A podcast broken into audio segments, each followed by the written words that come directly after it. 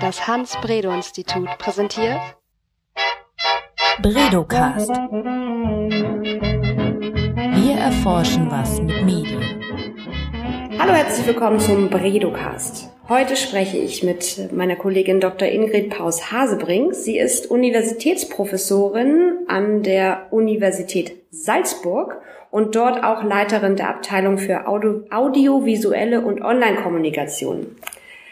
Trotzdem ist sie meine Kollegin am Hans-Bredow-Institut und ähm, Sie, also erstmal herzlich willkommen, Ingrid. Ja, ich bin gerne ähm, hierher gekommen. ähm, genau, erklär uns doch einmal kurz, also du hast es mir gerade schon erklärt, mhm. aber ähm, warum du jetzt gerade hier am Hans-Bredow-Institut tätig bist. Ja, jetzt könnte ich ja sagen, Hamburg ist meine große Liebe. da würden manche, die mich kennen, auch sofort aufmerksam werden und eine andere Liebe vermuten, aber über das Private sprechen wir hier nicht. Ich äh, war lange Zeit in Salzburg in verantwortlichen Tätigkeiten aktiv, zum Schluss noch vier Jahre als äh, Dekanin. Und zwar der größten Fakultät, der Kultur- und Gesellschaftswissenschaftlichen Fakultät der Universität Salzburg. Und ich habe in der ganzen Zeit halt ähm, wie du gerade schon gesagt hast, auf vielen Hochzeiten getanzt und bin mir immer als die Braut vorgekommen. Also es muss auch immer darauf ankommen, was ich tue. Ich habe dann die Möglichkeit erhalten, ein Forschungsjahr zu nehmen und mich auch, das wird ja auch heute Thema sein, intensiver als es sonst möglich war, mit meiner Langzeitstudie zu beschäftigen. Und dieses Forschungsjahr habe ich die Ehre, und das große Glück, am Hans-Bredow-Institut in Hamburg zu verbringen. Sehr schön. Ja, genau. Wir wollen über die äh, deine Studie sprechen, die ja. du seit 2005 ja. ähm, schon ähm, durchführst. Und ja. zwar die äh, heißt Langzeitstudie zur Rolle von Medien in der Sozialisation sozial benachteiligter Heranwachsender in Österreich. Ja. So ein langer Titel. Ja. Ähm, der Titel, ist ja auch eine lange Studie. Ne? Ja, das stimmt. genau, eine äh, Langzeitstudie von 2005, die jetzt bis äh, Februar 2017 Ja, 2017 äh, bringen wir sie zu Ende. Ja, okay. Warum, äh, warum äh, über so eine lange Zeit? Ja, wenn es um Sozialisationsprozesse geht, das heißt ja, wie junge Menschen sich mit der Zeit entwickeln und wie sie sich in die Gesellschaft einbringen, wie sie ihre Identität ausbilden, ihr Selbstbild formen und äh, ja ihre Sach-, Selbst- und Sozialaufgaben lösen. Das kann man natürlich nicht, indem man einmal mit dem Kind spricht, herausbekommen. Dazu braucht es eine langfristige Begleitung. Ganze zwölf Jahre. Oh, ich würde es vielleicht, ich würde es noch sehr viel gern, sehr gerne viel länger machen. Äh, es wäre ja eigentlich faszinierend, äh, weil Sozialisation lebenslange Sozialisation ist die Menschen dann auch noch länger zu begleiten. Aber das ist nicht so ganz einfach, denn die Studie muss ja finanziert werden. Wir haben jeweils dreimal einen Antrag gestellt. Finanziert wird die Studie durch den Jubiläumsfonds der österreichischen Nationalbank. Und dem gehen dann natürlich, wie man es üblicherweise so kennt, auch Peer-Review-Verfahren voraus, internationale Peer-Review-Verfahren. Und es ist erst einmal ein ziemlicher Aufwand, eine solche Studie zu bekommen und sie auch über die Jahre finanziert zu haben. Aber es ist natürlich auch eine große Herausforderung, äh, über eine so lange Zeit sich mit Menschen auseinanderzusetzen und sie ständig zu belätschern, könnte man ja sagen. Mhm. Denn herauszubekommen, welche Rolle Medien im Alltag von Kindern und dann heute sind es ja schon Jugendliche und Eltern in ihren Familien bedeuten oder spielen, das ist ja nicht möglich, indem ich einfach mal mal hineinschaue, sondern ich muss sie tatsächlich begleiten. Das heißt, begleiten durch äh, verschiedene Methoden. Wir sprechen mit den Kindern und mit den Eltern. Und das tun wir auch äh, jeweils zur gleichen Zeit, damit die sich nicht einander beeinflussen. Und mit einem Mädchen spricht eine junge Frau aus meinem Team und mit den äh, Jungs dann ein männliches Mitglied. Es geht ja, wenn man über Medien spricht, auch sehr um ähm, sehr persönliche Bezüge, welche Rolle Medien da spielen in der Identität. Wenn es zum Beispiel äh, dazu kommt, auch die eigene Sexualität zu entdecken oder gerade in der Pubertät, da sind jetzt unsere Jugendlichen schon fast wieder raus, die sind jetzt 16, nächstes Jahr 17, dann ähm, ist es einfacher, mit einem Mädchen zu sprechen oder mit einem jungen Mann ja. zu sprechen, wenn man ein Mädchen oder ein Junge ist. Mhm. Und da ist es auch ganz wichtig, den richtigen Ton zu finden. Mhm. Also ähm, nur damit ich das richtig verstehe, also die äh, Kinder, die in dieser bei dieser Studie ja. teilgenommen haben, waren immer die gleichen. Sind, ja, natürlich. Da muss ich vielleicht noch mal deutlich drauf mhm. eingehen. Das ist eine Langzeit-Panel-Studie. Mhm. Es bringt wenig, da mal den einen, mal den anderen zu befragen und zu schauen, wie, welche Rolle da Medien spielen. Mir kommt es ja darauf an, festzustellen, welche Rolle spielen die Medien in der Sozialisation eines Kindes, mhm. dieses einen Kindes in seiner Familie. Ich habe mit der Zeit meiner Studie zunehmend festgestellt, dass es wichtig ist, Fragen nach der Rolle von Medien in der Sozialisation einzubetten in den familiären Kontext. Mhm. Denn da findet ja das Leben von den Kindern statt. Und die Bedeutung, die soziale Benachteiligung für die Familien und damit natürlich auch für die Kinder gewinnt, kann ich ja nur feststellen, wenn ich auch tatsächlich an dem Leben der Familien in gewisser Weise teilnehme und das immer wieder in zeitlichen Abständen. Und wie muss ich mir das vorstellen? Ja. Du bist dann irgendwie einmal im Monat dahin und hast nee, nee, Tag nee. mit denen. Das ist un unerträglich. Ja. Das wäre nicht tragbar für die Familien. Ja. Das wäre nicht tragbar für mich und schon gar nicht für mein Team. Nein, wir haben das so, dass wir zumindest alle zwei Jahre mhm. dann in die Familien gehen. Aber vielleicht sollte man noch mal darüber reden, wie schwer es überhaupt war, dieses Panel zusammenzustellen. Wie viel sind im Panel? 20 Familien. Oh ja. Und das war zumindest der Start mit 20 Familien. Und ab der zweiten Panelwelle das war dann also 2007, mhm. Mhm. sind wir mit 18 Familien dabei. Und da bin ich sehr, sehr glücklich, denn ein solches Panel zu pflegen kostet Kraft und okay. Sensibilität und manchmal auch detektivischen Spürsinn. denn dann verziehen die Leute ja oder äh, melden ihr Telefon ab. Die sagen aber nicht bei der Universität Bescheid. Hallo, ich bin jetzt da und da zu erreichen. Manche ziehen auch ganz woanders hin. Eine Familie nach Deutschland, eine Frau, weil sie sich von ihrem Mann trennen musste. Mhm. Da war es auch zu Gewalteinwirkungen gekommen. Da ist es sehr, sehr schwer gewesen, am Anfang dieses Panel von 20 Familien zusammenzustellen. Mhm. Und du kannst dir vorstellen, man geht ja auch nicht einfach auf die Straße und schreit, hallo, wer ist hier sozial benachteiligt? Den hätte ich jetzt aber mal gerne für eine Langzeitstudie. Mhm. Und da sind natürlich auch Behörden sensibel, auch Kindergarten. Am Anfang waren die Kinder ja fünf Jahre alt, äh, zwischen vier und sechs, das war das Einstiegsalter. Und wir wollten Jungs und Mädchen.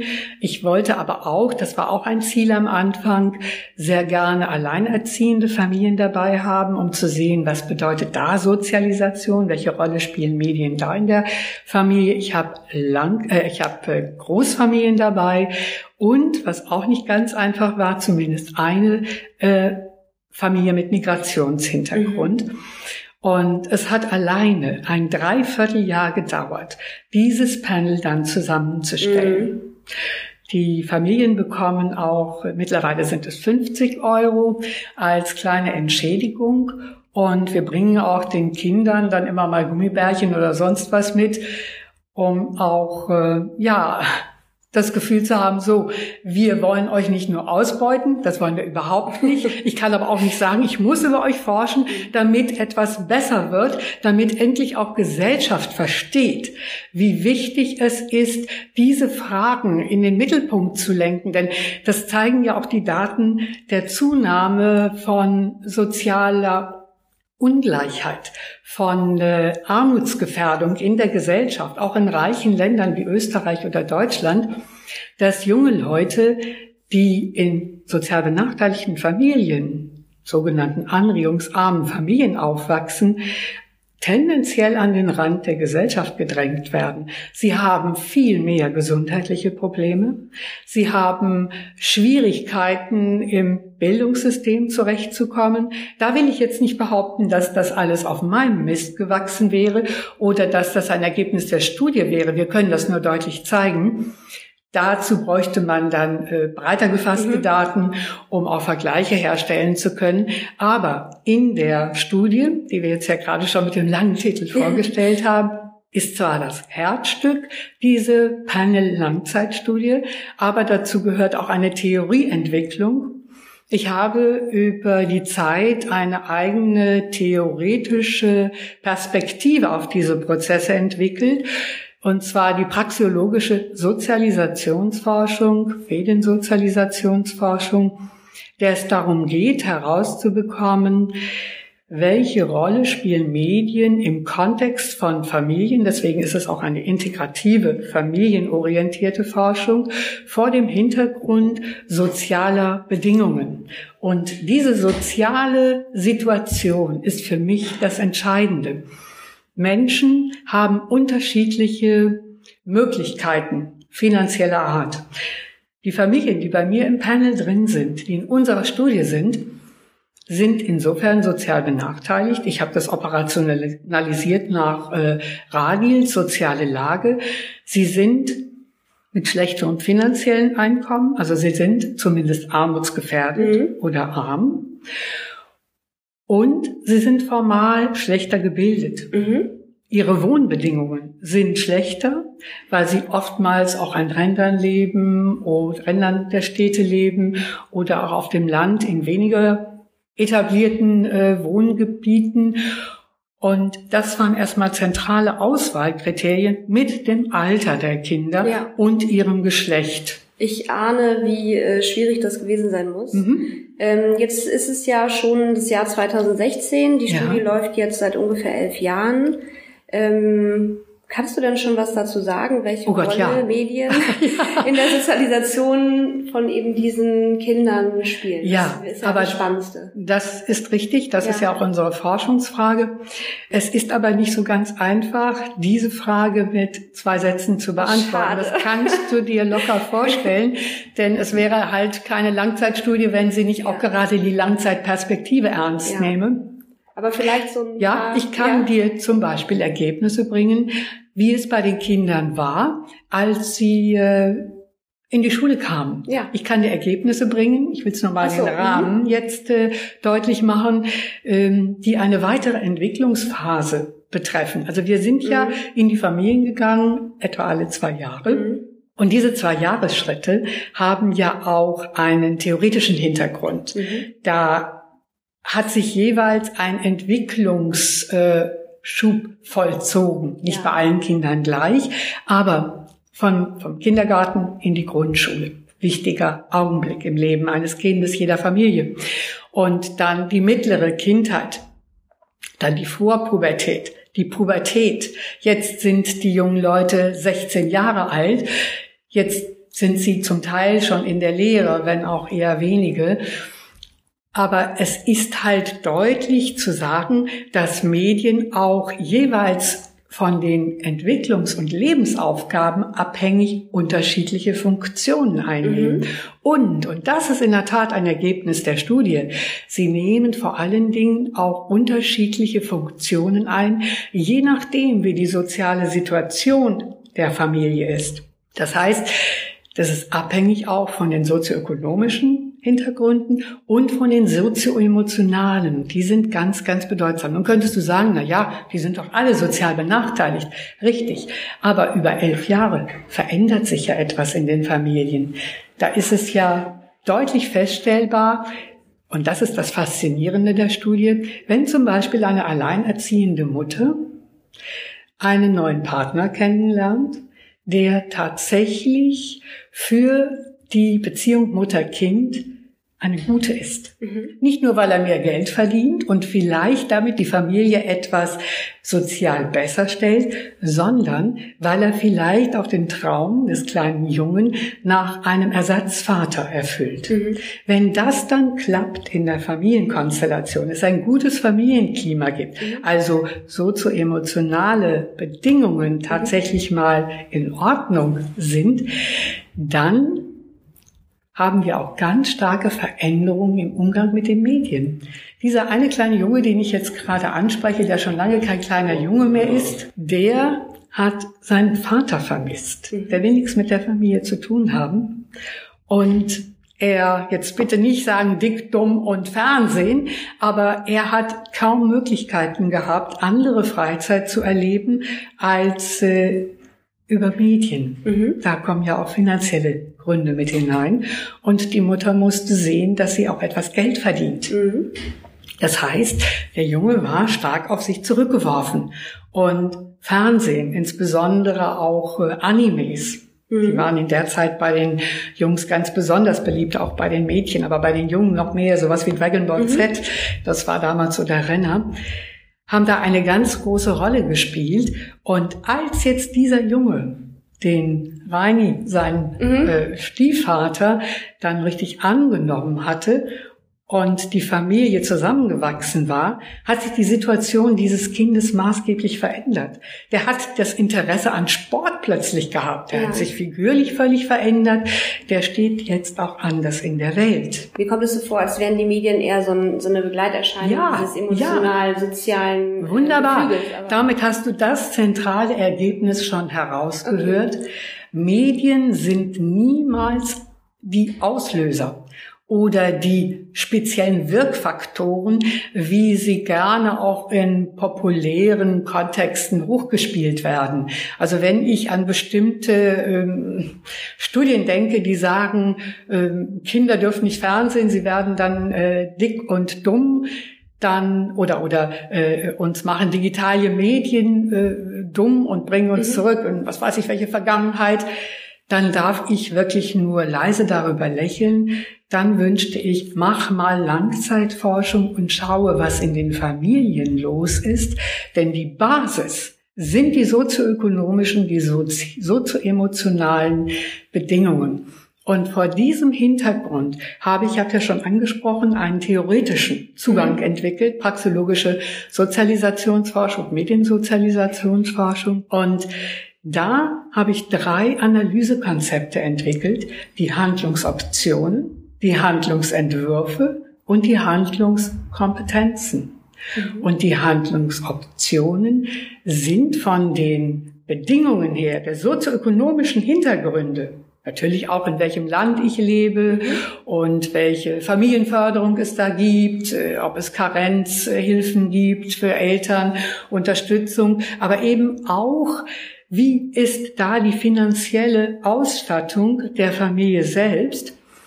Das sind Beschränkungen oder Ermöglichungen. Mhm. Die Handlungsentwürfe, das sind jeweils die Ziele, die Pläne eines Individuums, eines Kindes oder auch äh, seiner Mutter, seines Vaters oder auch der Geschwister, wenn Geschwister da sind oder auch der Peers, die dann eine Rolle spielen. Und diese Handlungsentwürfe kann ich zwar entwickeln nach dem, was ich an Ideen und Träumen und Vorstellungen habe, aber ich kann sie ja nur im Rahmen meiner sozioökonomischen, nämlich der Handlungsoptionen, die ich zur Verfügung habe, mhm. tatsächlich realisieren.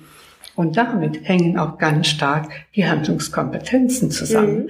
Denn was mein Milieu mir an Möglichkeiten der Entwicklung gibt, das mhm. Milieu ist da im Sinne von Bourdieu auch nicht als eine, hm, jetzt bin ich einmal in diesem Milieu und da bleibe ich und das ist eine Verurteilung fürs Leben, sondern auch als eine, also als keine deterministische Angelegenheit zu verstehen, aber es ist da, da habe ich meine Erfahrungen gemacht. Mhm. Da habe ich quasi mit der Muttermilch äh, gelernt, mich auszudrücken, Medien einzusetzen. Da habe ich gelernt, das zu sein, was ich bin und mich auch so zu fühlen. Und das spielt über mein Leben schon eine ganz zentrale Rolle und bestimmt auch, welche Handlungsziele ich mir stelle. Also welche Handlungsentwürfe ich mir mache, aber auch in besonderer Weise, welche Handlungskompetenzen ich habe. Mhm. Ja, frag man, gerne nach.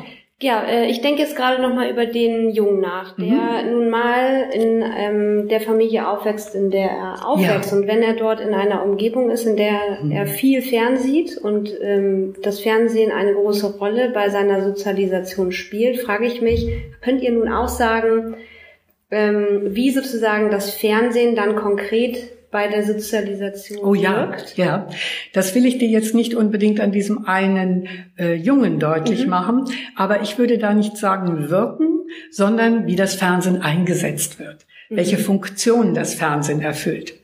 Ich will dir nicht am Beispiel, ja doch vielleicht auch am Beispiel Fernsehen, ein Mädchen in einer Familie, wo die Mutter auch allein lebt, wo noch andere Geschwister dabei sind.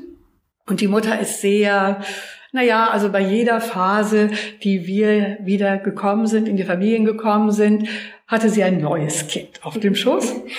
Und das ist ja eigentlich familienpolitisch sehr erfreulich. Mhm. Besonders war aber bei dieser Frau, die Väter spielen keine Rolle. Sie sagt dann noch ganz klar, das ist ein One-Night-Stand und beim letzten Mal war es ein kleiner schwarzer Junge, der auf ihrem Schoß saß. Das heißt also, Väter sind von vornherein nicht von so großer Bedeutung. Aber äh, die Medien besetzen sozusagen Freiräume.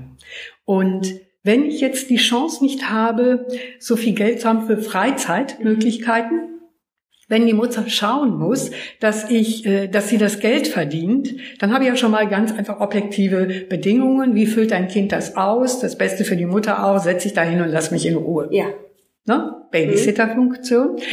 Dieses Mädchen hat sich besonders interessiert für die Sendung Pfefferkörner. Mhm. Da sind Kinder, vielleicht kennst du sie, mhm. Detektive. Und da hatte sie sich mal ein Mädchen rausgesucht, das Wissenschaftlerin werden wollte, Forscherin. Forscherin. Und damit hat sie ein großes Gegengewicht gesetzt zu dem etwas ungeordneten und man kann schon fast sagen chaotischen Handeln, Denken der Mutter in ihrem Alltag.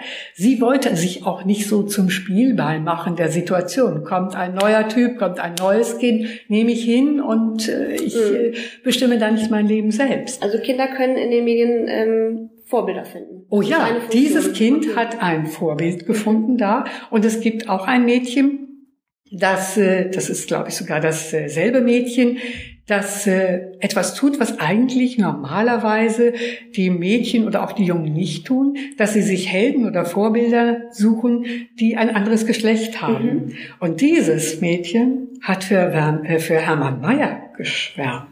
Mhm. Der bekannte österreichische Skifahrer, mhm, ja. ist ein starker Mann.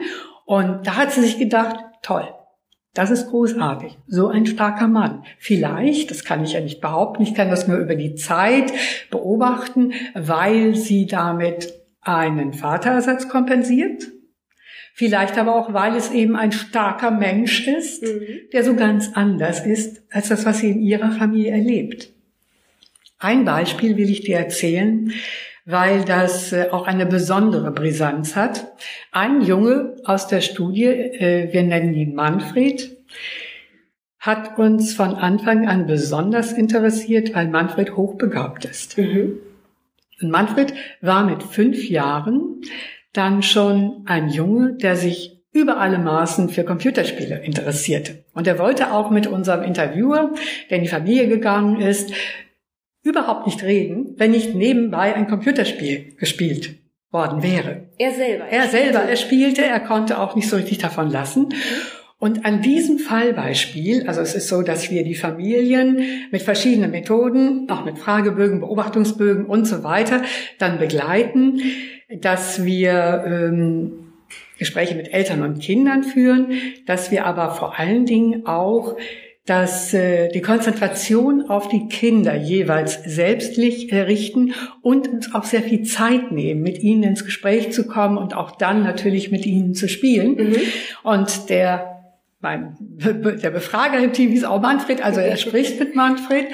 Und in dieser Situation der, der Vertrauensbildung hat er ihm Dinge erzählt, die für die Studie wichtig sind, aber die auch heikel sind.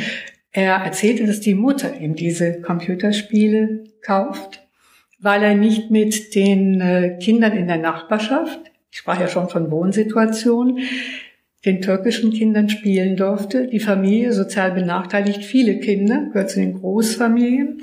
Vater arbeitslos, Mutter mittlerweile sehr krank, Krebs und Schlaganfall und solche schlimmen Geschichten, hat dem Jungen auch was Gutes tun wollen. Sie hat ja gemerkt, der Junge ist hochbegabt. Das hat, ist dann später festgestellt worden im Rahmen der Aufnahme in die Schule.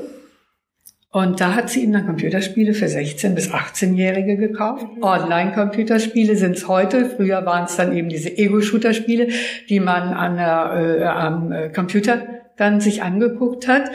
Und der Junge war natürlich intellektuell in der Lage, ganz fix das äh, nächste Level zu überwinden.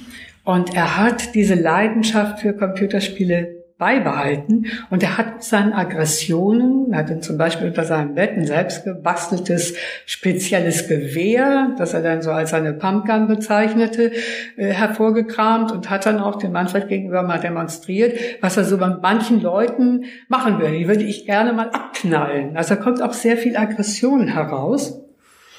Nun sind diese Computerspiele etwas, was für ihn in seinem Leben eine hohe Bedeutung gewonnen hat. Aber es ist auch so, dass andere Medien, also nicht nur jetzt von negativen Einflüssen sprechen, sondern dass andere Medien ihm auch helfen, einen Blick auf die Welt zu bekommen. Die Krankheiten, die seine Mutter betreffen, schaut er im Internet nach. Mhm. Und aufgrund seiner Hochbegabung ist er in der Lage, da auch Zusammenhänge festzustellen. Manfred ist, das hat uns in der letzten Phase traurig gemacht, ja mittlerweile auch 16 Jahre. Und er wollte, da kommt auch wieder die Verantwortung, soziale Benachteiligung in der Familie, gerne zum Familienunterhalt der Familie beitragen. Es ist dann schon auch wieder ein, von der älteren Schwester ein Kind in die Familie gekommen. Die Familie wächst, wächst, wächst. Vater arbeitslos, Mutter krank. Und hat dann äh, die Schule verlassen mhm. und eine Ausbildung begonnen. Und die Ausbildung hat er in der letzten Phase, die wir jetzt in der Familie waren, abgebrochen. Im Einvernehmen schon nach drei Wochen mit dem Lehrherrn. Und jetzt, der Philipp aus meinem Team sagte, ja, wie ein Bär hinter dem Computer igelt er sich ein, der mit ihm gesprochen hat. Er ist dick geworden. Seine Interessen sind wirklich nur noch auf Online-Beziehungen und auf Online-Computerspiele ausgerichtet. Ja, er interessiert sich auch, anders als viele andere in unserem Panel, da spielen Nachrichten und solche Dinge kaum eine Rolle, sehr für das Weltgeschehen. Und dieser Manfred möchte seine sozial benachteiligte Situation mal dadurch ausgleichen. Früher hat er von Bundesheerlermann gesprochen, dann hat er eine Zeit lang den Heider den rechtspopulistischen Politiker in äh, Österreich sehr, sehr geschätzt und gedacht, der räumt endlich auf, mhm. der wird endlich die sozialen Bedingungen verbessern, der wird endlich keine Ausländer mehr hineinlassen. Also auch diese soziale mhm. Distinktion, diese große Angst, wir haben schon so wenig und dann nimmt man uns noch mehr weg der eine Zeit lang für Obama geschwärmt hat und sich Fantasien gemacht hat, ich möchte auch mal so etwas werden, um richtig aufzuräumen, der lebt jetzt diese Dinge, die ich geschildert habe, fast nur noch online mhm. aus. Und was da passiert ist in dieser Lehre, das muss etwas gewesen sein, was nicht zu ihm gepasst hat. Das kann ich nicht genau sagen. Auf jeden Fall hoffen wir, dass der nochmal wieder zurückfindet.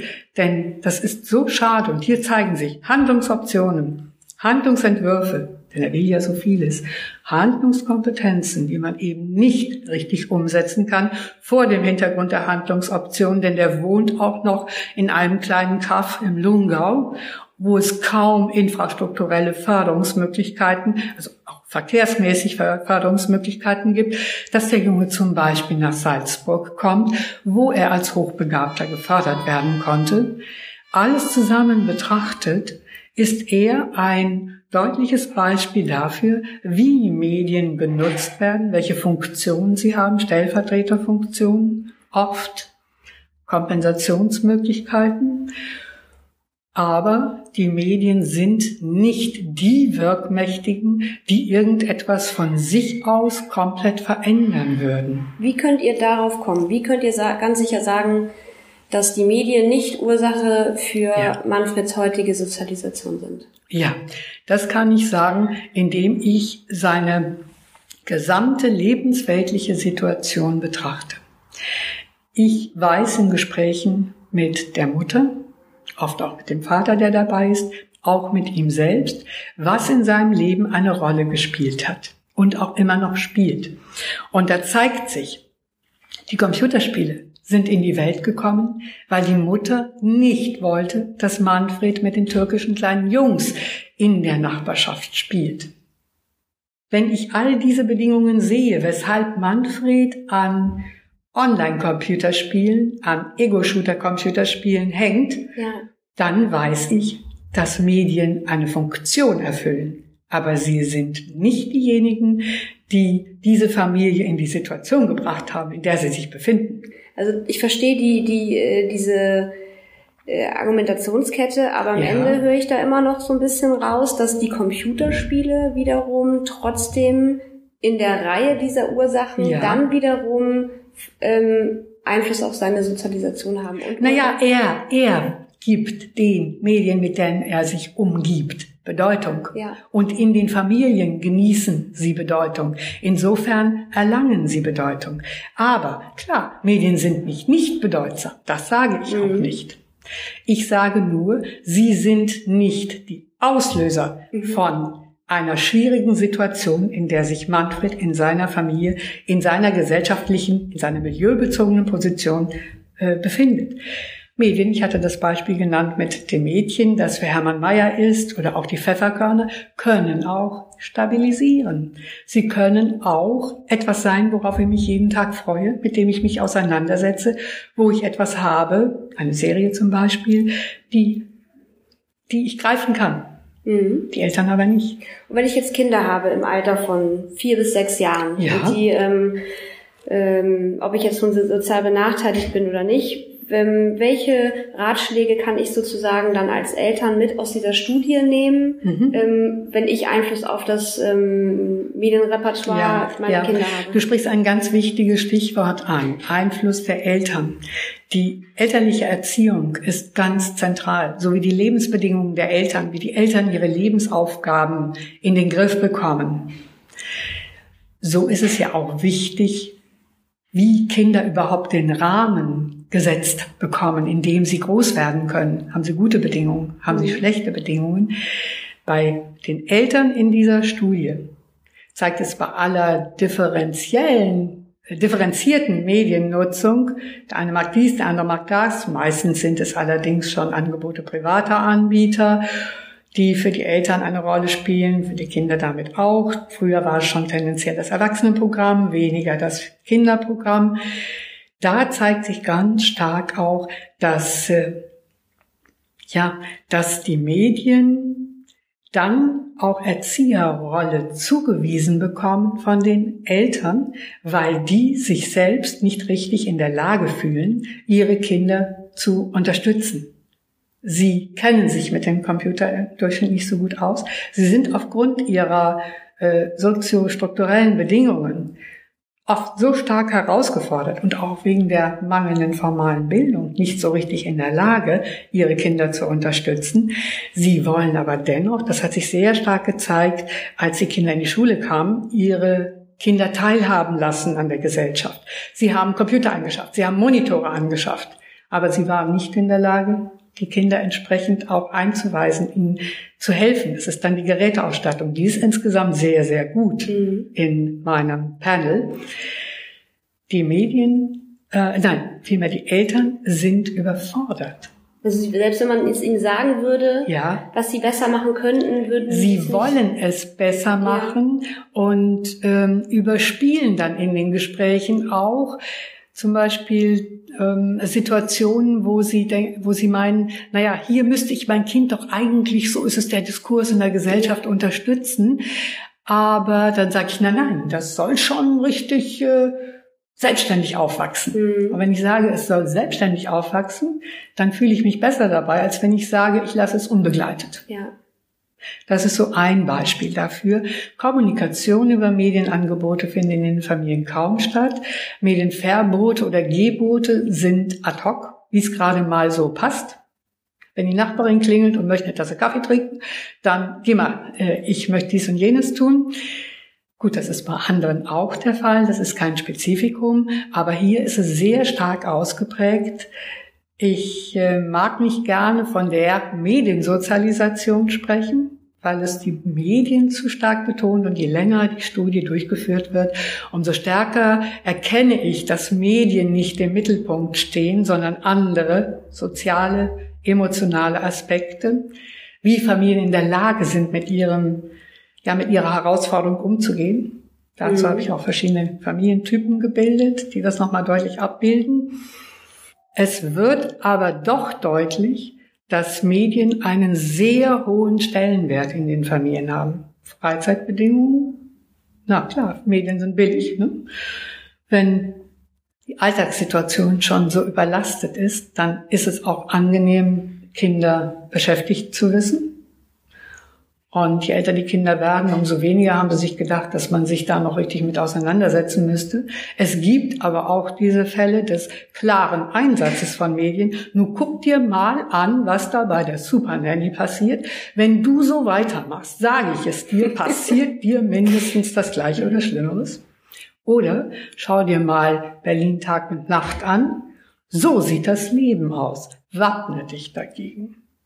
Also von Eltern werden auch Medien klar herangezogen. Und der Wunsch der Eltern ist, die Medienerziehung sollte eigentlich im Kindergarten und in der Schule liegen, mhm. weil sie selber spüren, da überfordert zu sein.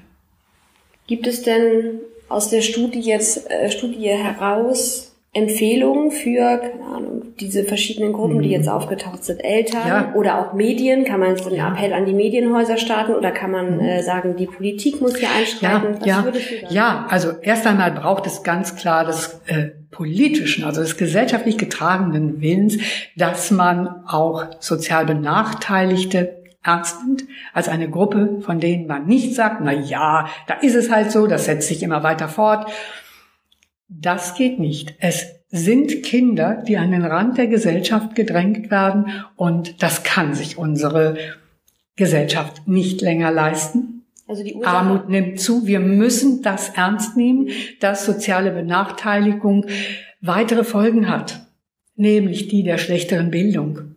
Die Kinder haben auch nicht diese Ideen, dass sie mal irgendwann tatsächlich äh, das Abitur oder die Matura machen. Wenige. Kommt, gibt es auch, aber es ist nicht so ausgeprägt. Also die eigenen Handlungsentwürfe sind schon ganz anders ausgeprägt als bei einem Kind, das in einer Familie groß wird, wo Vater, Mutter äh, Matura haben, Abitur haben, vielleicht sogar studiert haben. Da ist das schon dann klar, ja, irgendwas in der Gegend muss ich auch oder ich entscheide mich bewusst dagegen.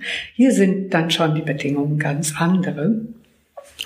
Was man aus dieser Studie wirklich lernen kann und sollte, ist, dass es in einigen Familien, in vielen des Panels, nicht mehr irgendwelcher medienpädagogischer Konzepte bedarf, sondern wirklich familienbezogener Sozialhilfe, Sozialförderung, Sozialpädagogik.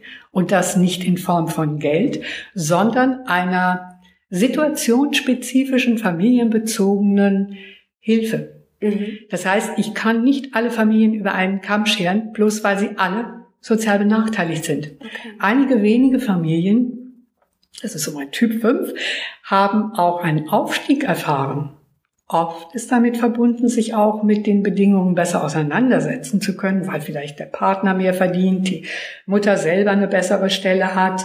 Aber es gibt halt auch Familien, wo die Traumatisierung der Kinder aufgrund der sozialen Bedingungen. Das bringt ja auch die Eltern auseinander, wenn kein Geld da ist, wenn der Vater da zu Hause rumsitzt und vielleicht was trinkt. Ich will das jetzt nicht hier dämonisieren, aber auch das gibt es, dass dann ähm, die sozioemotionalen Bedingungen schlechter werden, das Familienklima wird schlechter, die Eltern setzen sich auf dem Rücken der Kinder auseinander, und zwar eben nicht in angenehmer verbaler äh, äh, Situation und mit Vernunft. Es zeigt sich da ganz deutlich, dass die Familiensituation, die sozioemotionalen, die sozioökonomischen Bedingungen einer Familie tragend dafür sind, wie sich die Sozialisationsbedingungen, die Sozialisation eines Kindes, das natürlich mit seinem eigenen Eigensinn, wie ich das nenne, da hineinkommt. Nicht jedes Kind ist gleich, auch in der Geschwisterfolge, das aber doch in diesem Milieu steckt und noch nicht die Möglichkeiten hat, da je herauszukommen. Mhm. Vielleicht gelingt es. Und dass es sozialpädagogischer Hilfe bedarf, die familienbezogen ist. Was sind die Probleme dieser Familien?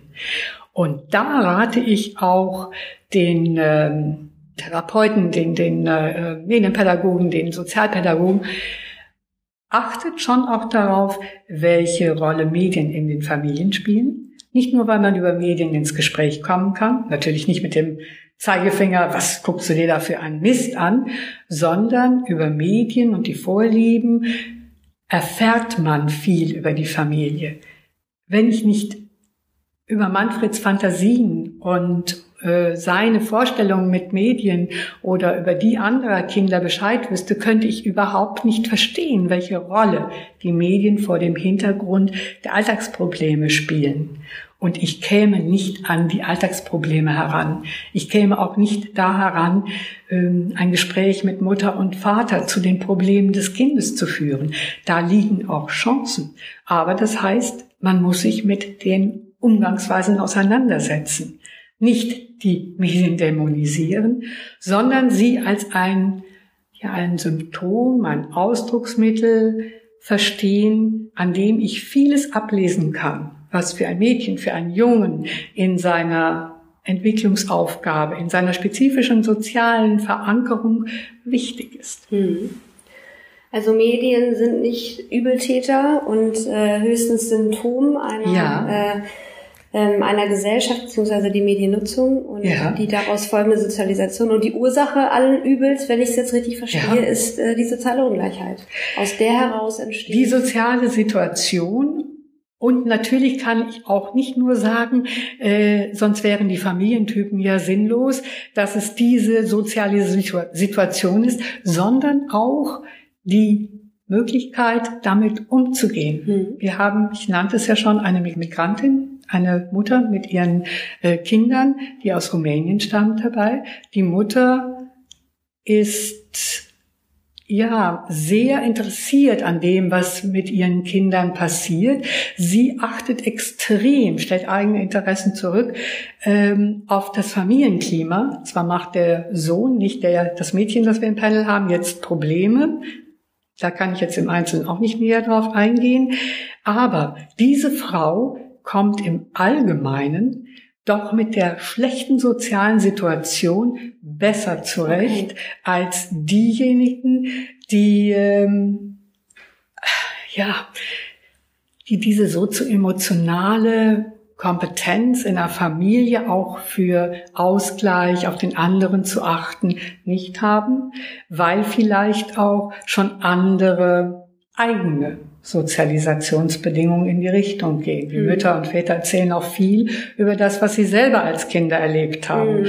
Und sehr häufig sind auch die Bedingungen der Mutter, die Ängste der Mutter, die schon aus problematischen Verhältnissen kommen oder auch nicht unbedingt muss, der Grund dafür, warum ein Kind sich äh, so oder so verhält. Mhm, okay. Eine einfache Antwort gab es nicht, das hast du ja gesagt. Nein, es gibt das sehr viele auch Publikationen genau, auch dazu. Ja. Zwei äh, Bücher sind dazu erschienen. Das es wird auch das fragen, dritte ja. erscheinen. Mhm. Und ich denke, die äh, Bedeutung dieser Studie ja. ist es nicht, einfache Antworten zu geben, sondern was sie kann und wenige andere, das nehme ich jetzt auch für uns, die wir daran so lange arbeiten, in Anspruch, sie kann Zusammenhänge deutlich machen. Und wenn du dir jetzt so einen Zauberwürfel vorstellst und du drehst dann einem Glied, dann sieht das Ganze anders aus. Mhm. Und das ist das Faszinierende, dass äh, wenn an einem Glied, an einer Schraube gedreht wird, sei es durch eine bessere Stelle, sei es durch äh, ähm, einen Ortswechsel, bessere Wohnumgebung, kann sich das gesamte Bild verändern. Das ist spannend.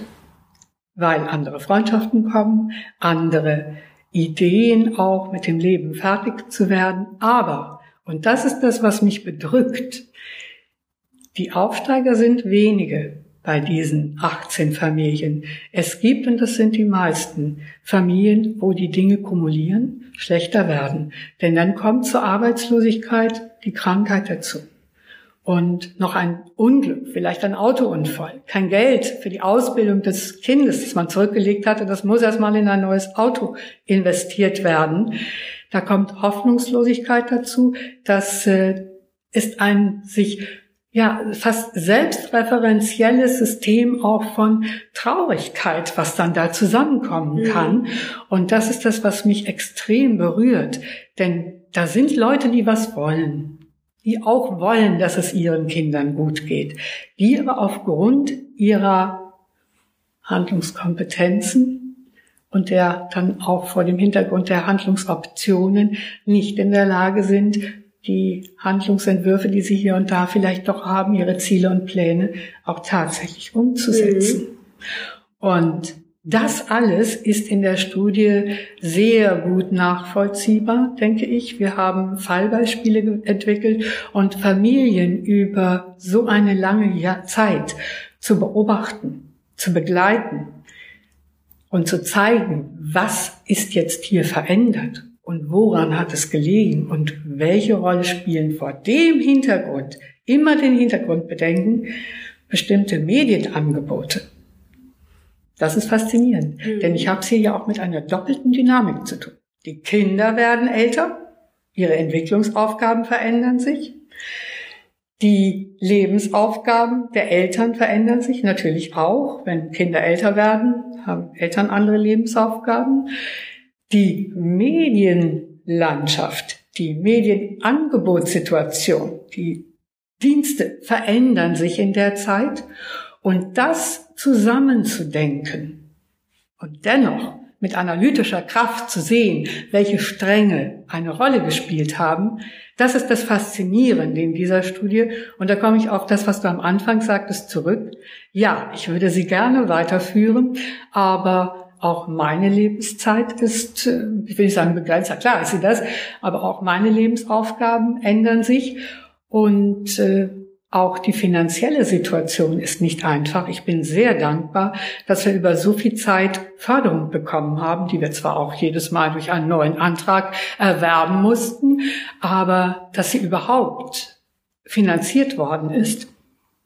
Mir liegt daran, die Studie jetzt weiter publik zu machen deutlich zu machen, welche Chancen darin stecken, auch sich auf Komplexität einzulassen. Komplexität zu reduzieren ist wichtig, ja.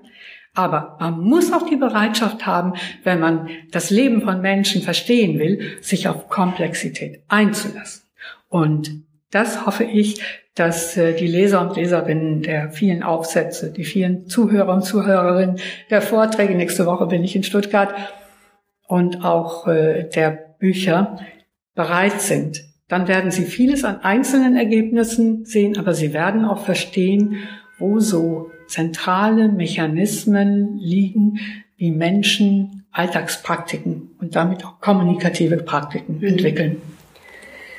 Ja, können wir ähm, Teile der Studie verlinken oder die Bücher? Ja. können wir unter dem Podcast auf jeden Fall auf unserem ähm, Blog verlinken? Die Bücher, das wollen ja gerne die Verlage, mhm. dass man sie nicht in Open Access stellt, das geht auch nicht. Aber wir haben eine Website. Mhm. Gerne nenne ich dir dann, äh, aber da kannst du auch, kann jeder schauen unter Mediensozialisation Universität Salzburg.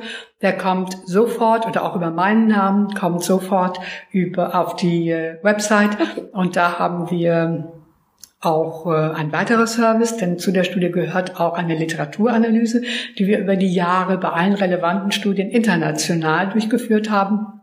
Eine Fülle von Material.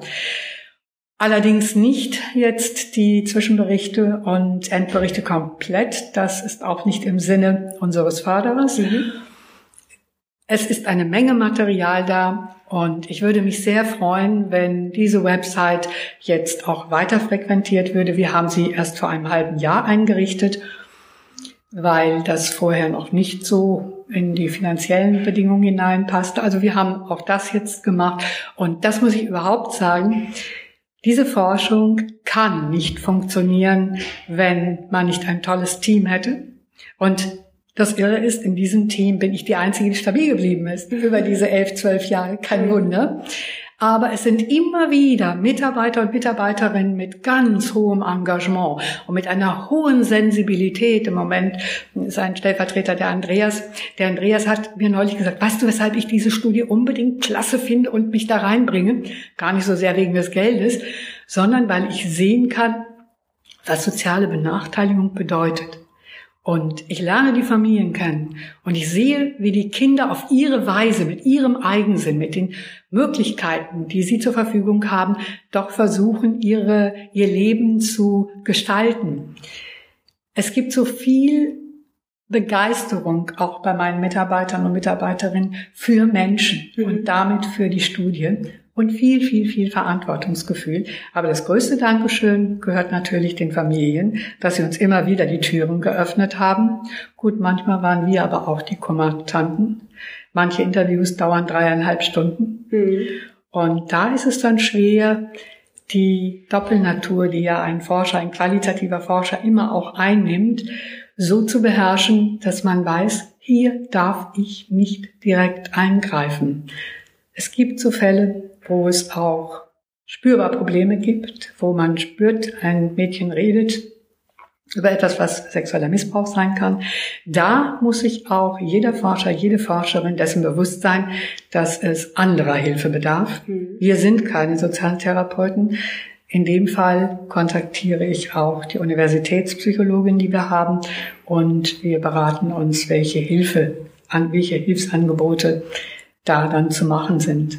Was für eine enorme persönliche Herausforderung auch für ja. die äh, Mitarbeiter deines Teams. Ganz, ja. ganz groß. Deswegen betone ich es ja. nochmal, was das für diese Mitarbeiter und Mitarbeiterinnen bedeutet. Und äh, ich bin sehr stolz auf dieses Team und ja, wir haben schon so viel von Familie gesprochen. Das ist auch zum Teil meine Familie.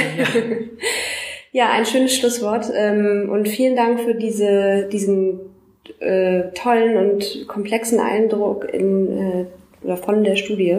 Ja, leider keine einfachen Antworten. Ja, aber das äh, wäre auch, wäre auch langweilig geworden. Ja. Ja, also vielen Dank. Ich danke dir sehr herzlich für das Interesse und wirklich für dieses schöne, interessierte Gespräch. Gerne. Danke. Bredocast. Wir erforschen was mit mir.